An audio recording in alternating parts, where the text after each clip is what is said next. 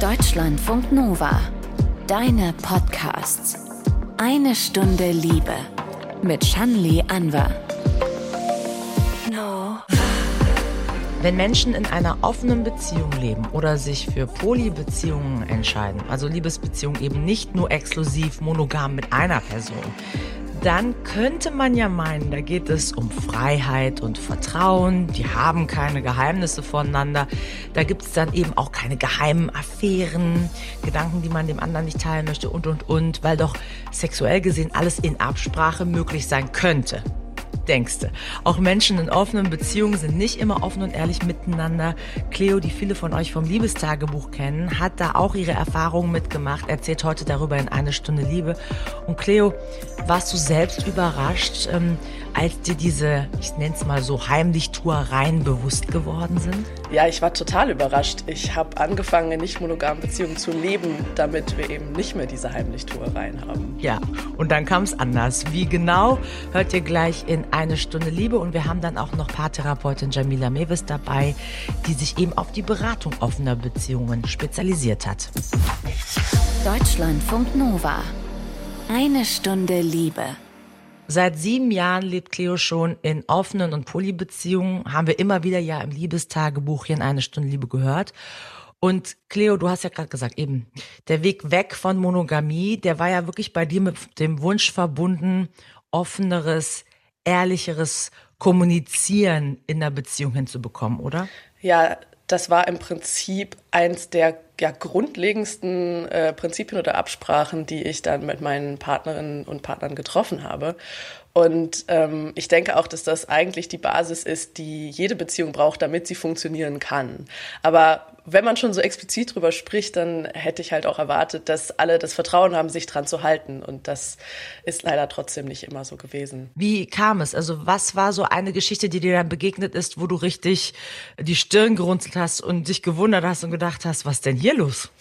Ja, das ist ähm, tatsächlich ein Erlebnis mit einer Freundschaft Plus gewesen, die ich auch über drei Jahre gepflegt habe zu einem Mann, ähm, der hat damals in einer anderen Stadt gewohnt als ich.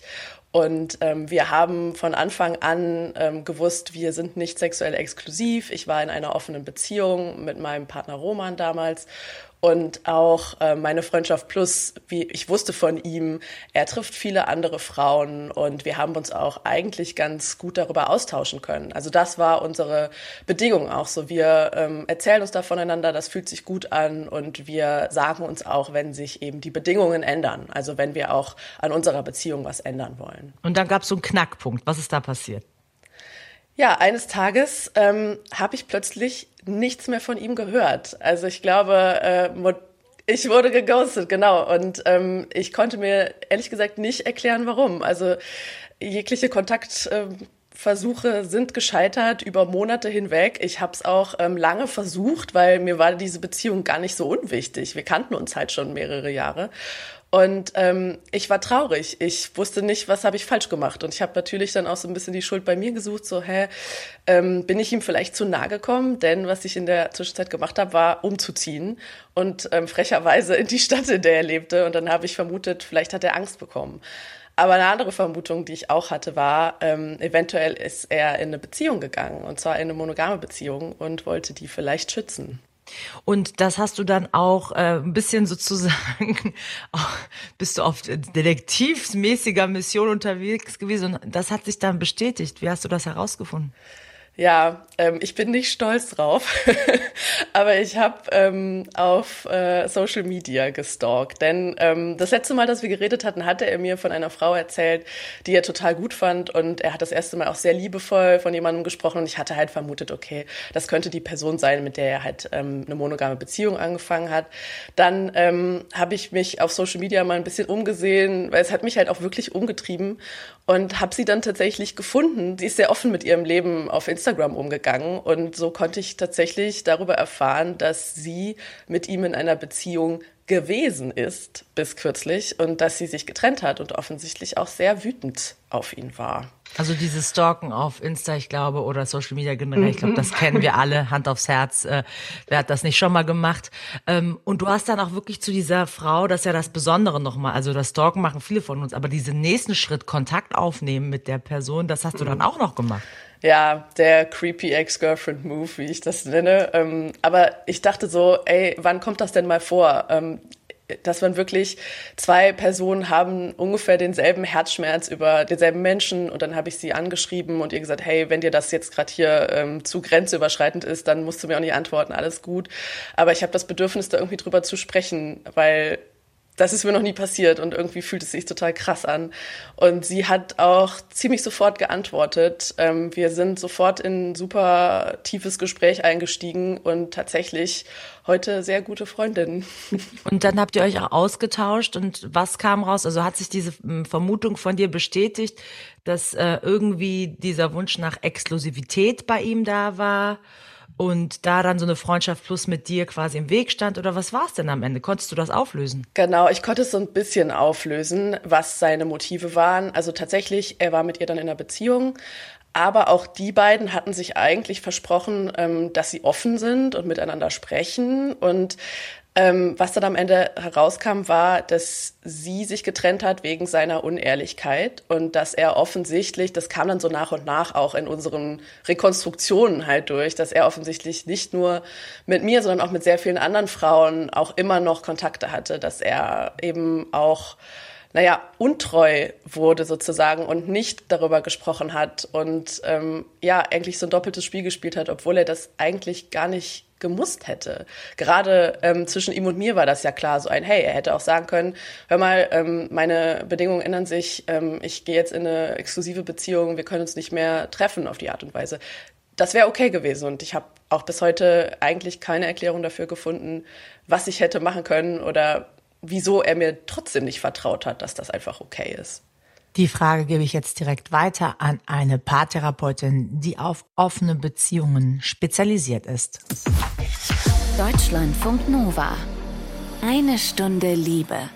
Sie berät Paare, die in unterschiedlichen Beziehungsformen zusammen sind, lebt selbst Polyamor mit ihrer Familie in Berlin. Jamila Mewis, Paartherapeutin und auch Podcasterin. Hallo. Hallo, ja, genau, danke. Jamila, wir haben eben die Geschichte von Cleo gehört. Die Freundschaft Plus, die eigentlich mit offener Beziehung lange fein war, hat sie dann ab einem gewissen Punkt geghostet und mhm. ähm, war auch mit einer anderen Frau trotz offener Beziehungskonstellation irgendwie unehrlich. Ähm, mhm. Wenn du das jetzt hörst, wie kann man das erklären, dass jemand sich für offene Beziehungsmodelle entscheidet, aber dann mhm. irgendwie unehrlich ist? Ja, das ist, äh, verstehe ich. Das klingt paradox, ne? Es klingt irgendwie, da ist doch diese Entscheidung da ähm, für Ehrlichkeit, Offenheit und Freiheit zu gehen und zu stehen. Und dann erleben wir Unehrlichkeit. Und das passt erstmal nicht zusammen. Und ähm, aus meiner Perspektive, auch das, was ich so im, im, im Praxisalltag erlebe mit Paaren, die ich begleite, die auch ähnliche Themen mitbringen, wo es um Unehrlichkeit geht, in offenen Beziehungen, erlebe ich immer wieder diese Herausforderung an das, was es braucht, um in der Kommunikation beieinander zu bleiben. Das heißt, wir entscheiden uns, ein Bedürfnis zu teilen miteinander den anderen, die andere davon wissen zu lassen, ja, das wünsche ich mir, das ist mein Bedürfnis, ich möchte oder habe folgende Vorstellung. Und vermutlich ahnen wir auch schon, was wir so im anderen auslösen könnten damit. Und was ich häufig erlebe, ist, dass auf der einen Seite die Wunsch nach dieser Beziehungsform da ist und auch, auch der Wunsch nach Ehrlichkeit da ist und Transparenz da ist und in der Umsetzung dann aber ganz häufig diese große Herausforderung, ähm, entsteht, damit konfrontiert zu sein, was wir im anderen auslösen können damit. Ich kann mir auch vorstellen, also es ist ja so dieser Wunsch nach Werten wie eben Freiheit, nach dem, dass man sagt, man vertraut sich ganz viel, wenn man sagt, man öffnet eine Beziehung, wir reden in einer Stunde Liebe öfter über neue. Beziehungskonzepte, wo das immer wieder Thema ist. Auf der anderen Seite sind die meisten von uns natürlich eher sozialisiert mit monogamen Beziehungen. Mhm. Und ich kann mir mhm. vorstellen, dass wir halt sehr viele Muster im Kopf haben, die selbst wenn wir den Wunsch hegen, selbst wenn wir das offen ansprechen, zu zweit angehen, vielleicht manchmal immer wieder auch bei uns aufploppen oder uns hinterfragen lassen oder im Umfeld sieht man es nochmal anders. Also kann es auch das sein, dass man mh, hm, zwar an einem gewissen Punkt in der Beziehung vielleicht etwas bespricht und sich auf etwas einlässt und dann mhm. aber doch so Wankungen da sind? Mhm. Ja, und ich glaube, dass es auch ganz wichtig ist zu verstehen, wenn ich mich für ein Beziehungskonzept entscheide, in dem Offenheit und Freiheit gelebt wird, entbindet mich das ja nicht, meinen Verpflichtungen und Verantwortung zu übernehmen. Und jetzt wird's halt spannend, weil meine Verantwortung habe ich ja meinen Partner, meiner Partnerin gegenüber und natürlich in der Ehrlichkeit und in Transparenz, in der Kommunikation. Kommunikation ist so, so, so wichtig, ähm, darüber zu sprechen und auch den Mut zu finden, Dinge anzusprechen, wofür wir keine Verantwortung übernehmen. Und das ist wirklich tricky und, und herausfordernd miteinander auch zu erarbeiten ist, dass das, was ich im anderen auslöse, mit meiner Ehrlichkeit, mit meiner Transparenz, die Gefühle, die auch vielleicht tiefen, großen, schweren, äh, tiefen Gefühle, die ich da auslöse, für die übernehme ich keine Verantwortung. Das Gefühl aushalten zu lernen, das liegt in uns selbst und das ist herausfordernd, weil auch das haben wir nicht gelernt und auch damit werden wir deutlich seltener in ähm, monogamen Beziehungen konfrontiert. Also nehmen wir das mal als Beispiel. Ich habe ein Bedürfnis, ähm, das ich spüre und in dem mhm. Moment, wenn ich überlege, zum Beispiel, dass ich merke, ich will es doch irgendwie eine gewisse Sache exklusiver beispielsweise. Oder mhm. wenn ich merke, mhm. ich möchte bestimmte Wege nicht gehen mit der Beziehung. Also ich merke irgendein Gefühl in mir, ein Bedürfnis in mir ploppt auf. Und dann ist da mhm. gleichzeitig dieses Abchecken und Verstehen, ah, was löst das vielleicht bei meinem Gegenüber aus? Und direkt in die Angst gehen und zu denken, oh, ich möchte aber jetzt zum Beispiel nicht, dass dann Trennung im Raum steht. Oder ich möchte nicht, dass ja. die andere Person verletzt ist. Und diese ganzen ja. Gedankenkarusselle, die wir haben, verhindern dann im Grunde, dass wir uns offen, äh, wie du sagst, kommunizieren, dass wir mitteilen, was wir wollen, weil wir im Grunde schon zwei Schritte weiterdenken und überlegen, was löst das eigentlich bei meinem Gegenüber aus, ja. wenn ich diesen Wunsch äußere? Ist das das Problem? Ja. Ja, und wir kennen das ja auch in allen Beziehungsformen. Also ich meine, in der monogamen Beziehungsform haben wir das ja auch ganz häufig, dass wir vielleicht äh, merken, oh, ich bräuchte heute mal einen Abend für mich. Und ich weiß aber ganz genau, wenn ich jetzt sage, ich möchte dich nicht sehen, dann erlebt mein Gegenüber eine Ablehnung des vielleicht Beziehungsbedürfnis Nähe, Intimität, Sexualität, name it. Und ich, wenn ich bei mir bleiben möchte, wenn ich meine Grenze halte und wenn ich das kommuniziere, dann ist das ein Ja für mich und ich entscheide etwas für mich und ich, und es ist, ist zwangsläufig die Ablehnung, das Nein fürs Gegenüber. Und, ähm, und möglicherweise finde ich mich dann wieder, einen Abend zu gestalten mit einer Beziehungsperson, obwohl ich eigentlich wusste, ich brauche was für mich. Hm, und das äh, löst dann aber am Ende vielleicht doch noch einen Konflikt eher aus, ne? Ganz das kennen genau. wir auch, wenn wir in so einen genau. Abend gehen, wo wir eh schon ja. keinen Bock hatten und denken, oh, jetzt muss ich mir auch noch den Film angucken, den ich nicht wollte, oder ja. zu Leuten gehen, die ich nicht sehen wollte. Im Grunde kann das sozusagen so eine Kette an Konflikten sogar eher auslösen manchmal. Definitiv. Und das ist ja eh total spannend, finde ich, wenn man mal so mit der Lupe auf, auf Konflikte geht. Ähm, dann ist das ja tatsächlich ein ganz häufiges Phänomen, dass die Konflikte dann entstehen, wenn wir über unsere eigenen Grenzen gehen. Wenn wir die nicht vertreten können oder gelernt haben oder ähm, ja, Herausforderungen damit erleben, ähm, wir gehen über unsere Grenzen, dann erleben wir etwas, was für uns dann irgendwie herausfordernd ist. Und dann kommen wir vielleicht in eine Vorwurfs- und Verteidigungsspirale miteinander. Es kann sein, dass die Angst vor Konflikt da ist, weswegen ich unehrlich bin. Es kann sein, dass die Angst tatsächlich bis hin zu Trennung da ist, wenn es um Kontexte geht, wo, wie weit gehe ich aus meiner Comfortzone raus und komme in die Ehrlichkeit hier mit dir und erzähle dir ein Bedürfnis und befürchte, dass ich dich so tief verletzen kann damit, dass du dich von mir abwendest. Ich finde, es ist eben vielleicht auch dieses Gefühl von so einer Ausgewogenheit, die man in einer Beziehung haben möchte. Also nehmen wir mal an, die andere Person ist immer für mich da, wenn ich sie brauche. Mhm. und ist eher jemand, der gerne mal darauf eingeht, wenn ich sage, heute Abend, lass uns dies machen, lass uns jenes machen. Ähm, und dann fühle ich mich ja vielleicht auch irgendwie schlecht, wenn ich dann eben nicht immer allzeit bereit für die andere Person da bin. Und jetzt übertragen auf offene Beziehungen, man verspricht sich vielleicht Freiheit und die andere Person unterstützt mich immer, wenn ich jemand Neues kennengelernt habe und sagt, klar, triff dich mit der Person beispielsweise. Jetzt habe ich aber vielleicht einen Moment, wo ich denke, ich möchte aber heute nicht, dass du ausgehst mit jemandem Neuen. Man will jetzt nicht immer derjenige sein, der alles kriegt, was er oder sie möchte. Und mhm. der andere soll immer geben und machen, so wie ich meine. Mhm. Mhm, ja, absolut. Und das ist, äh, das, das ist wirklich eine so große Herausforderung, weil wir aufgefordert werden, wenn wir so ein ähm, Beziehungsmodell leben wollen, was eigentlich äh, Freiheit ähm, in sich trägt und, und auch faktisch wirklich bedeuten kann, heißt es im Umkehrschluss aber sehr viel Beziehungsarbeit. Denn das, was es möglich macht, in so einem Moment, wenn wir auch spüren, eigentlich bräuchte ich dich heute zu Hause und es fällt mir gerade unheimlich schwer, dich gehen zu lassen zu deiner anderen Beziehungsperson oder aufs Date oder wo auch immer hin, dann ist das ein Gefühl, was total legitim ist. Und das, was häufig eine Herausforderung einhergeht, ist, darf das sein? Darf ich so ein Gefühl haben, wenn ich mich doch eigentlich entschieden habe, hey, ich bin großzügig und ich gebe dir alles, was du an Freiheit dir wünscht und äh, klar, easy, geh aufs Date.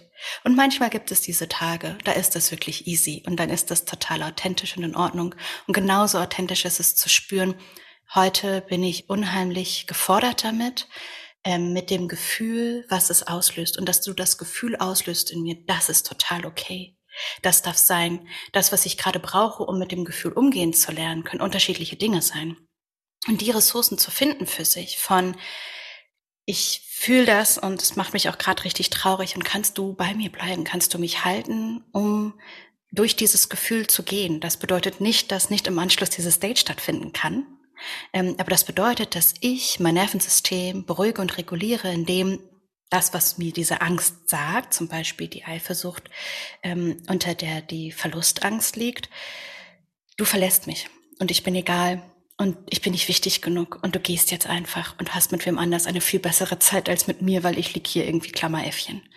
Und das, was mein Nervensystem aber in dem Moment erlebt, ist, du bist da, ich bin nicht allein, meine Gefühle sind wichtig, meine Emotionen dürfen sein, ich bin gehalten, ich bin geliebt, ich hab, bekomme Verständnis, ich bin beruhigt und jetzt merke ich, okay, und jetzt danke, hab einen schönen Abend. Und jetzt mache ich mir eine Badewanne und telefoniere mit meiner Freundin und mache mir einen Film an oder was auch immer es ist, was mir an Ressourcen hilft, richtig, richtig gut mit mir zu sein und meinen Gefühlen den entsprechenden Raum zu geben. Ich kann mir vorstellen, dass jetzt der ideale Ablauf, wie es wirklich im ja. Bilderbuch stehen könnte. Ja. Bis man dahin kommt, braucht es ja wahrscheinlich wirklich viel Beziehungsarbeit, zumal wenn man gerade in einer Polybeziehung, in einer offenen Beziehung ist, Beziehung generell, auch jetzt wenn man in einer monogamen Beziehung ist, sind ja mhm. immer im Wandel. Menschen sind selber ja. immer im Wandel. Das heißt, ähm, immer wieder neue Bedürfnisse entstehen, neue Lebenssituationen entstehen. Kann ich da irgendwie als Paar eine Form von ja, Gesprächsrituale oder ich weiß nicht, wie du es jetzt nennen würdest, aber Momente, also wie kann ich das implementieren, um mich immer wieder so auf den Stand zu bringen, so wie geht's dir gerade, wie geht's mir gerade damit und ist das noch okay, so dieses Setting, wie, wie wollen wir das leben, wie wollen wir es mal anders vielleicht ausleben? Mhm. Ich arbeite viel mit den Paaren, die ähm, in dieser Beziehungsform leben, mit all den Herausforderungen, die dann besonders kommen, die ähm, eben genau dieses Augenmerk brauchen, was sie an Ritualen etablieren können, um die Beziehungsarbeit so zu gestalten, dass sie sich wirklich verbunden fühlen, selbst wenn die räumliche Distanz zum Beispiel oder das, was in dieser räumlichen Distanz passiert, auch sehr weit weggeht von dieser eigentlichen Beziehung. Also wenn jemand mit wem anders ist, dann fühlt sich das ja maximal abgeschnitten an, weit weg an. Die Verbindung dazu behalten braucht ähm, die Priorität und die Aufmerksamkeit, Rituale zu erschaffen, die genau diese Arbeit leisten. Und hier in der Paartherapie bei mir, ich arbeite mit der emotionsfokussierten Paartherapie, da arbeiten wir wirklich in der, in der Tiefe und mit, den, mit der tiefen Verbindung. Ähm, und das ist äh, wahnsinnig schön. Manchmal darf es natürlich aber auch sehr praktisch werden. Und dann können wir wirklich über sehr konkrete ähm, Beispiele sprechen, wie Kommunikation eben auch gelingen kann. Und mein Erstreben ist es ja, dass sie mich bald nicht mehr dafür brauchen mhm. und dass sie wirklich ein Ritual für sich finden. Ich sehe aber, dass das unterschiedlich ist. Und ich kann Beispiele nennen, die für manche Paare funktionieren und andere brauchen was ganz anderes. Und da gibt's die Paare, die brauchen es im Spaziergang oder die brauchen es beim Essen und einen Wein dazu. Ähm, manche brauchen ein ganz klares Setting von, wir haben Zwiegespräche, das sind ähm, 90 Minuten, die wir uns füreinander nehmen, wo wir abwechselnd 15 Minuten lang äh, monologartig sprechen und uns zuhören. Und dann gibt es andere Paare, die arbeiten ähm, tatsächlich ausschließlich bei mir und erleben das als den geschützten Rahmen, den es möglich macht, dass auch potenzielle Konflikte aufgefangen werden können. Dann gibt es andere Paare, die arbeiten mit wunderbaren Workbooks. Es gibt so viel tolles Material da draußen, um sich da unterstützen zu lassen. Wichtig ist, sich vor Augen zu führen, dass diese Beziehungsarbeit es braucht.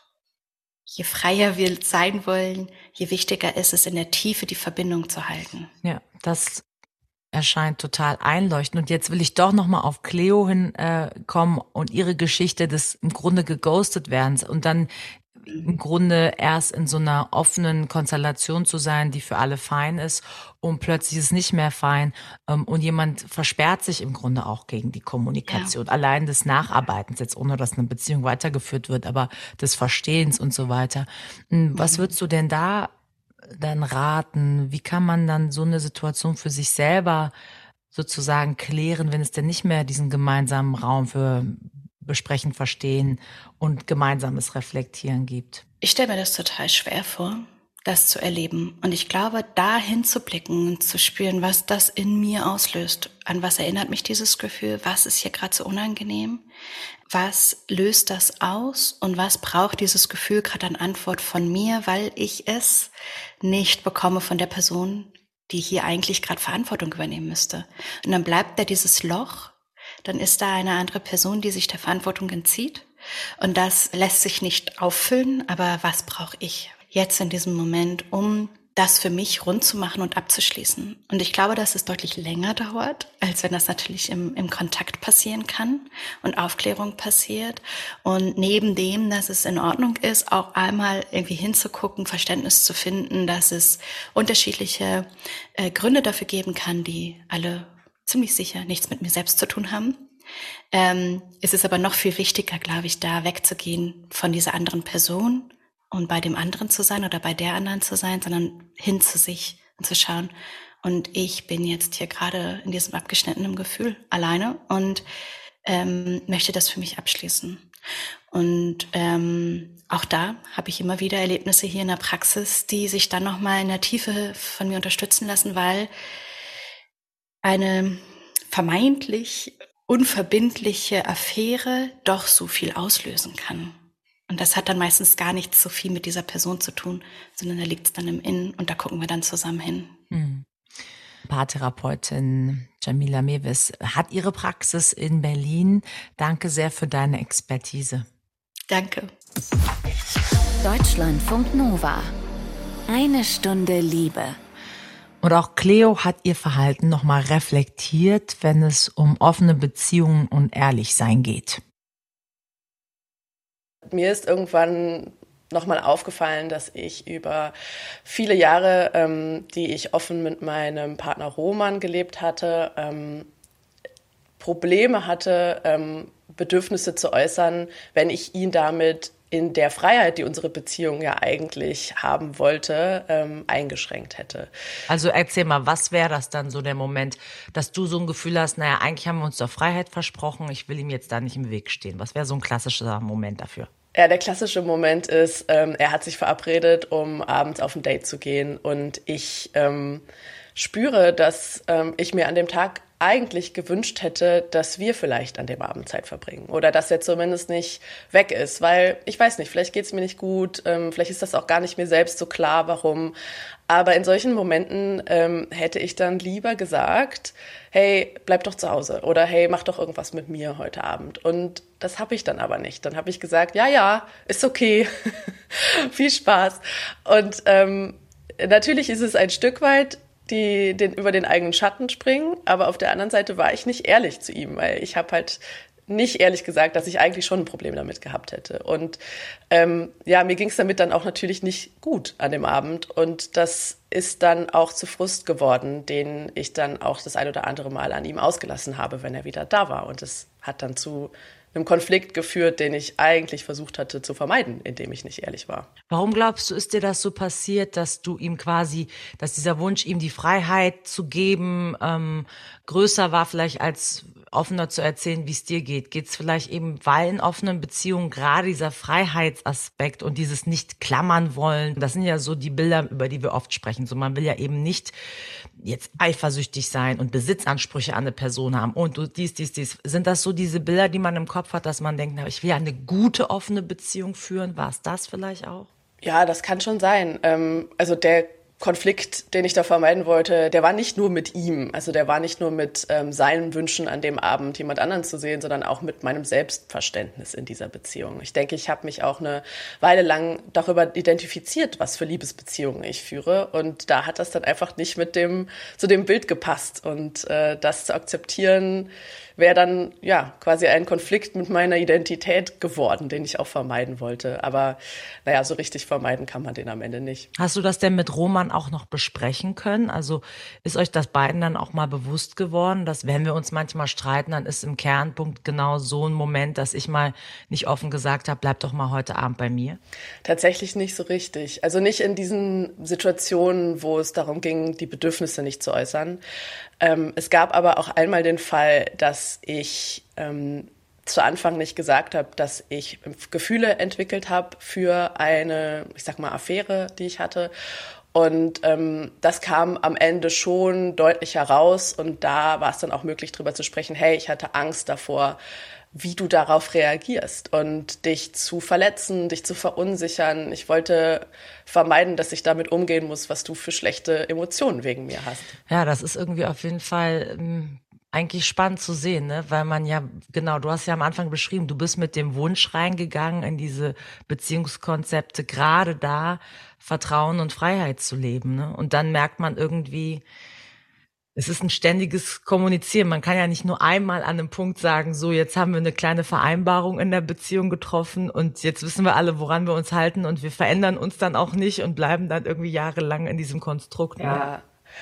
Ich glaube, ich habe ähm, unterschätzt, die Herausforderung ist gar nicht das Kommunizieren unbedingt selbst oder das ständige Kommunizieren, sondern dieses Vertrauen darauf zu haben, dass das Kommunizieren dann auch nicht direkt zum Ende einer Beziehung führen muss oder nicht direkt in einen großen Streit führen muss oder dass ich meinen Partner und meine Partnerin nicht ähm, damit sofort total überfordere, wenn ich ehrlich bin. Also dieses daran glauben, dass wir auch zueinander ehrlich sein können, ohne dass es böse Konsequenzen hat. Das war dann die Herausforderung, die mich am Ende tatsächlich, ja, herausgefordert hat, deutlicher als ich dachte. Also sozusagen dein Learning oder was du auch mitgeben würdest wahrscheinlich, dass man eben diesen Mut haben soll, darauf zu vertrauen, dass das auch eine Beziehung aushalten muss, dass man seine Bedürfnisse äußert.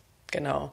Es ist okay, ähm, wenn man in Konflikt gerät mit den eigenen Bedürfnissen und denen des Partners oder der Partnerin. Es ist okay, das auch mal da stehen zu lassen und mal aushalten zu müssen. Es muss nicht immer harmonisch sein. Es sind sich nicht immer alle einig. Und ähm, es ist auch okay, Angst davor zu haben, aber damit es dann funktioniert, ich glaube, diesen Schritt durch die Angst durchzutun und darauf zu vertrauen, dass man dann eben nicht sofort ähm, alles einstürzen lässt, das ist das, was ich daraus gelernt habe, ja. Und ganz ehrlich, Cleo, ich glaube, das ist was, das ist jetzt nicht nur für Menschen relevant, die in offenen Beziehungsstrukturen leben, sondern generell jede Form von Beziehung ähm, Ja, genau diese Punkte, die du gerade genannt hast, braucht es eigentlich, ähm, dass man diese Offenheit sich auch traut, mit reinzunehmen in die Beziehung. Danke, dass du uns mal wieder so oft lässt uns teilhaben an deinem äh, Wachsen in Beziehungsmodellen. Das muss man ja sagen. Es ist ein ähm, immer wieder weiter werden. Ne? Es ist immer ein Prozess. Immer wieder neue Aspekte kommen dazu. Danke dir für diese Einblicke. Danke dir, Charlie. Deutschlandfunk Nova. Eine Stunde Liebe. Jetzt kommt noch eine monogame Liebesgeschichte im Liebestagebuch. Louis aus Berlin hat uns ja immer wieder von seiner Suche nach einer Beziehung erzählt. Mit Online-Dating hat es bisher nicht so gut geklappt, aber auf anderen Wegen jetzt schon. Mehr von Louis. Das war tatsächlich das typische Freunde von Freunden Ding. Zwar nicht, wie man es sich so vorstellt, auf einer WG-Party oder so, sondern es war tatsächlich über die Sport-Community, in der ich bin, hatte ein Freund von mir schon mit ihr geschrieben. Der meinte dann, dass er da ziemlich große Parallelen sieht in unseren beiden Persönlichkeiten, unsere beiden Ansichten, grundsätzlichen Lebensentwürfen, Lebenshaltungen. Und er hat daraufhin so ein bisschen den Vermittler gespielt. Daraufhin hat sie mich angeschrieben und seither haben wir eben quasi nicht mehr aufgehört zu schreiben. Und das geht jetzt mittlerweile so ungefähr schon ja, sieben, acht Wochen. Fühlt sich super schön an, super sicher, einfach sehr, sehr geborgen. Das hat natürlich nur den kleinen Haken, dass sie eben nicht aus Berlin kommt und auch nicht aus der unmittelbaren Umgebung von Berlin, sondern dass da schon eine größere Strecke zwischen uns liegt und wir das dann eben jetzt so hinbekommen müssen, dass das sich in dieser Beziehungsanbahnungsphase, sage ich mal, in der es ja noch ist, über eine Fernbeziehung oder ja, über Distanz funktioniert. Also das Kennenlernen lief so ab, dass aus dieser persönlichen Empfehlung sozusagen ist ein langes Hin- und Herschreiben geworden und das hat sich dann über mehrere Tage durchgezogen, sodass man sich quasi immer up-to-date hält. Und wir haben relativ zügig, also noch innerhalb der ersten ja, drei Tage, haben wir uns auch das erstmal zum Telefonieren verabredet und in dem Zuge dann auch schon geguckt, okay, wo könnte man sich denn mal wie treffen. Nach ungefähr, ich sag mal, vier Wochen Schreiben hatten wir dann auch sozusagen das erste Date. Genau, und das war, glaube ich, auch so ganz klassisch, dass man sich einfach in der Mitte trifft. Und äh, das war tatsächlich ein super cooles Erlebnis, ein super cooles Treffen, weil wir auch von vornherein direkt so ein Commitment im Kleinen sozusagen auf diese Reise hatten, diese gemeinsame Reise. Und auch etwas hatten, worauf wir uns sehr freuen konnten. Ja, also natürlich dann noch ein wunderschönes Erlebnis, was direkt sozusagen mit dem ersten Treffen verbunden ist. Also nicht so ein typisches erstes Date, irgendwie Späti-Tour und äh, man trinkt zwei Bier zusammen, sondern tatsächlich auch ja, fast schon ein Highlight. Naja, also was wir gemacht haben, war im Prinzip eine richtig kleine Städtereise, Städtetrip. Also wie gesagt, in der Mitte getroffen und dann tatsächlich auch für mehrere Nächte mit Hotel etc. und Tagesaktivität. Freitagabend quasi Anreise und dann ja, so ein paar Nächte eben dort verbracht. Also das war extrem intensiv und deswegen meinte ich auch vorhin, dass das nochmal so eine extra Dynamik mit reingibt. Ne? Aber natürlich auch so eine Art extra Fallhöhe mit einzieht, ne? weil ich meine, man hat ja die Person trotzdem noch nicht getroffen und gesehen und gerochen. Das sind ja Themen, die sind äh, bei einer persönlichen Chemie auch extrem wichtig. Und da kann man ja auch im Zweifel gar nichts für, wenn man sich sprichwörtlich nicht riechen kann. Ne? Das, das gibt es ja, das soll es ja geben. Aber es war halt von Anfang an so offen und so nahbar und einfach extrem guter Vibe, der darüber kam dass das für mich persönlich jetzt auch gar kein großes Risiko war, ehrlich gesagt. Hatten wir darüber gesprochen, sollten wir uns nicht riechen können, hatten wir einen Plan B sozusagen im Petto? Tatsächlich eigentlich nicht. Es wäre dann wahrscheinlich einfach darauf hinausgelaufen, dass dann irgendwie am nächsten Tag jemand abgereist wäre. Aber den hatten wir nicht, nee, den Plan B auch gut, wenn Plan A aufgeht. Erstes Date mitten in Deutschland, ein ganzes Wochenende dann zusammen verbracht. Das klingt, finde ich, schon mal gut, wie der Abschied zwischen den beiden wird und ob daraus jetzt wirklich eine Fernbeziehung entsteht. Das erzählt Louis im nächsten Liebestagebuch. Und an dieser Stelle kleiner Hinweis zu Fernbeziehungen. Da haben wir vor kurzem ja auch erst in einer Stunde Liebe gesprochen mit Tipps äh, von einer Paartherapeutin. Link zu der Sendung kommt mit in die Show Notes. Damit ist eine Stunde Liebe am Ende angekommen. Danke euch fürs Zuhören. Deutschlandfunk Nova. Eine Stunde Liebe. Jeden Freitag neu. Auf deutschlandfunknova.de und überall, wo es Podcasts gibt. Deine Podcasts.